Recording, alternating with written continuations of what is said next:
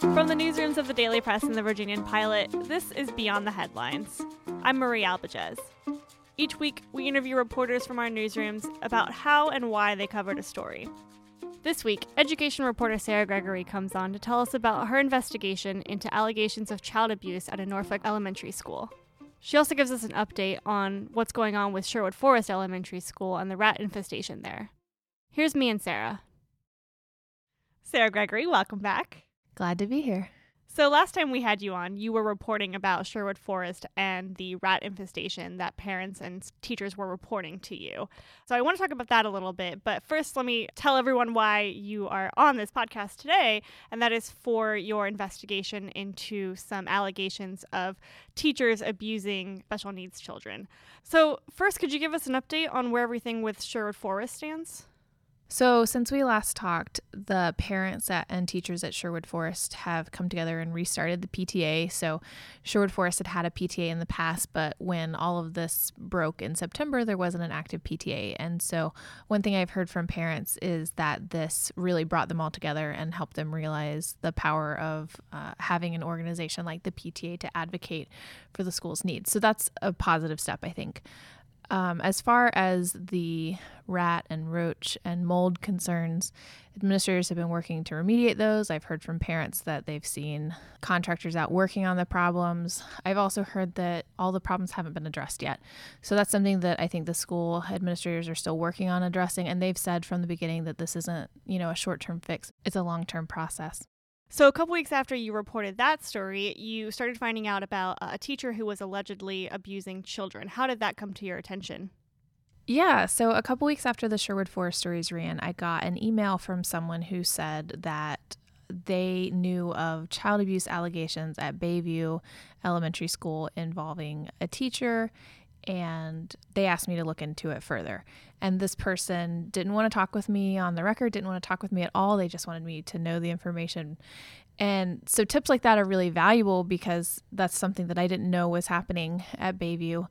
But tips like that are sometimes hard to track down and confirm. And so after I got that information, I started trying to ask questions and ask around and see if I could confirm that story. And eventually I was put in contact with the parents of one of the children who told me more about what they had experienced, and they put me in contact with other parents in the classroom.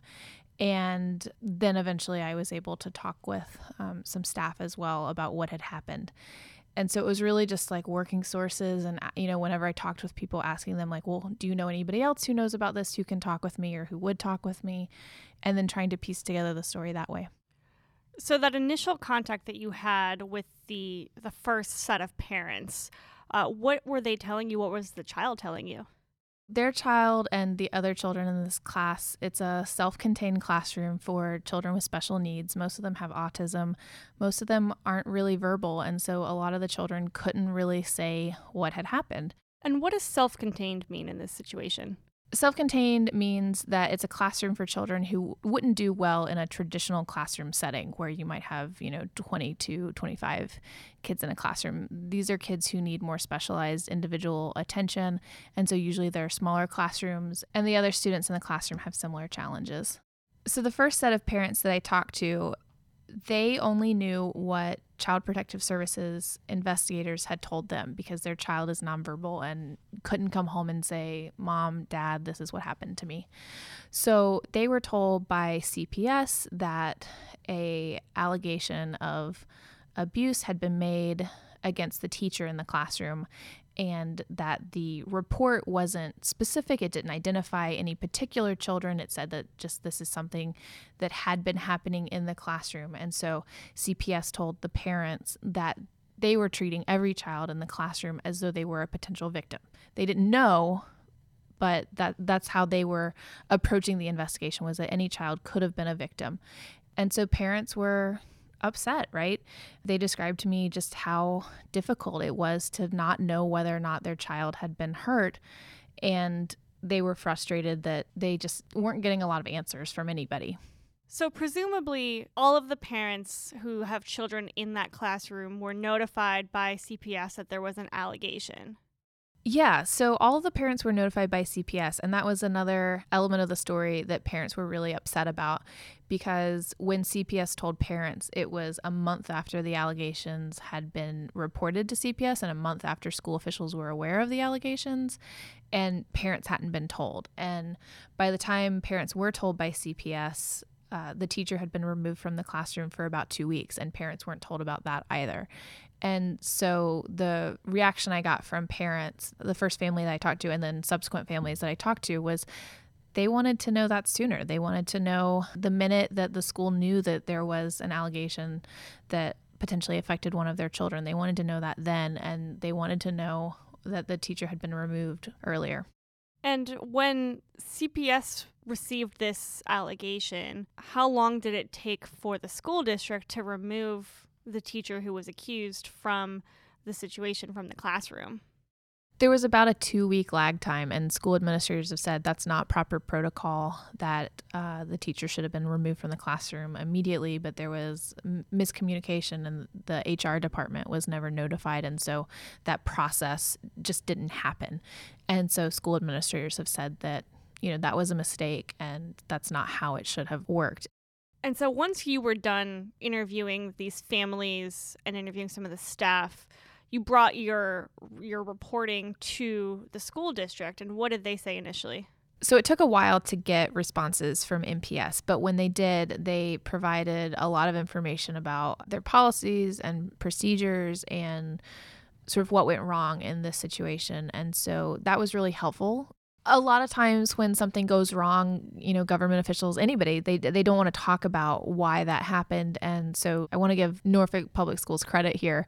They answered, I think, all of our questions about it. And that was very helpful to have their side of the story represented in the article. So, in your original reporting, you don't name most of the parents. You obviously don't name the children. And you initially don't name the teacher who has been accused of this abuse. Why? Sure. So, as for the parents, the first parents that I talked to, and I talked to several parents, they were concerned their children still go to Norfolk schools. They were concerned that if they spoke with their names attached to it, their children could face retaliation. So, that was a circumstance where we decided to give them anonymity. As far as the teacher, we decided initially not to name her because she hadn't been charged with a crime. Uh, you know, these were accusations, and we believed that they were worth reporting on, but because she had not initially faced charges, we didn't name her. That changed this month after it became known that two sets of parents had gone to file charges against her themselves. And so once that happened, we reported on that and we named the teacher. The other thing that has happened since the original reporting is that another family has come forward, and this is the family of a nine year old who was in this teacher's classroom last year. And so, what the mom and the grandma say is that this child was coming home last year and reporting to them that his teacher had hurt him. And they say that they went to the principal. The, the mom told me that she went to the principal more times than she can keep track of and just wasn't getting any sort of response to that. And and so this mother her concern was she wondered what might have changed if administrators had taken her seriously, whether the teacher would still be in the class this year. So that family was willing to talk on the record with their names attached. We went out to their home a couple nights and talked with them and talked with Jakari, the nine year old. And so we were able to tell his story. That must have been so difficult just being in his living room, his kitchen, you know, listening to a nine year old tell you about being hurt in school. Yeah, I mean, it was really, really difficult to hear. And I had talked with a staff member at the school who said that she had reported Jakari being hurt by the teacher as well last year. And she described this just really horrific incident that happened in the classroom and what she said she saw was that Jakari was trying to run out of the classroom and the, the teacher was trying to stop him. And the boy got upset and he bit the teacher. And then she said she saw the teacher bite him back. And it was just, It's just hard to imagine that kind of situation. And what was especially difficult was that the mom had never heard that story before. The mom had seen her son come home from school with bruises and bite marks and scratches and, and injuries, but she had never been given an explanation as to how that happened. And she hadn't talked with the staff members that I had talked to. And so telling her what had happened was just really hard because I didn't want her to read about it in the paper, right? And so that was really hard for her to hear. And it was really hard to deliver that news as well. So, yeah, the whole situation was just very trying.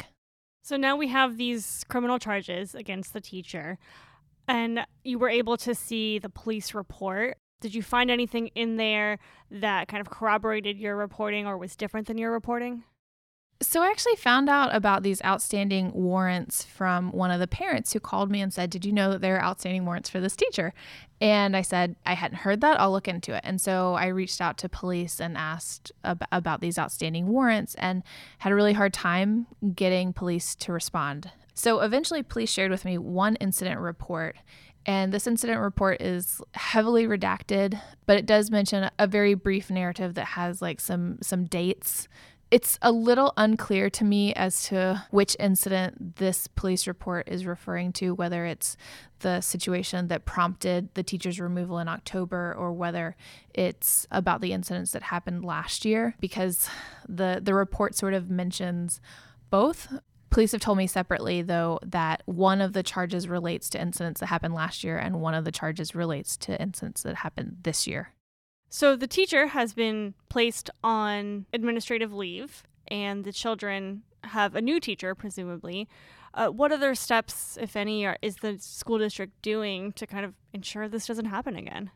So, one of the things that MPS has said they're doing is they are having conversations with all of the principals again to make sure that they understand what the proper protocol and procedure is when they become aware of a child abuse allegation. And so that's something that has been happening since this incident. Two administrators are also on administrative leave. So, one of the executive directors was actually the principal at Bay View last year that Jakari's mom said she reported his allegations of abuse to. And so she, she's been placed on administrative leave. And the other executive director was handling the October incident and was placed on administrative leave because of procedures not being followed then. So, where things stand now, Child Protective Services are still investigating, Norfolk Police are still investigating, and Norfolk Public Schools are still investigating to see what happened and, and where things go from here. Well, thank you for your reporting. It seems like there's been a lot of reaction from it, and I'm sure that we'll see more reporting from you in the future on this. Thanks. That's it for this week. We're going to be taking some time off for the holidays, but we'll be back in 2020. You can find all the episodes of Beyond the Headlines wherever you get your podcasts. Please subscribe and leave a comment, and tune in every Tuesday for a new episode. I'm Marie Albiges. Thanks for listening.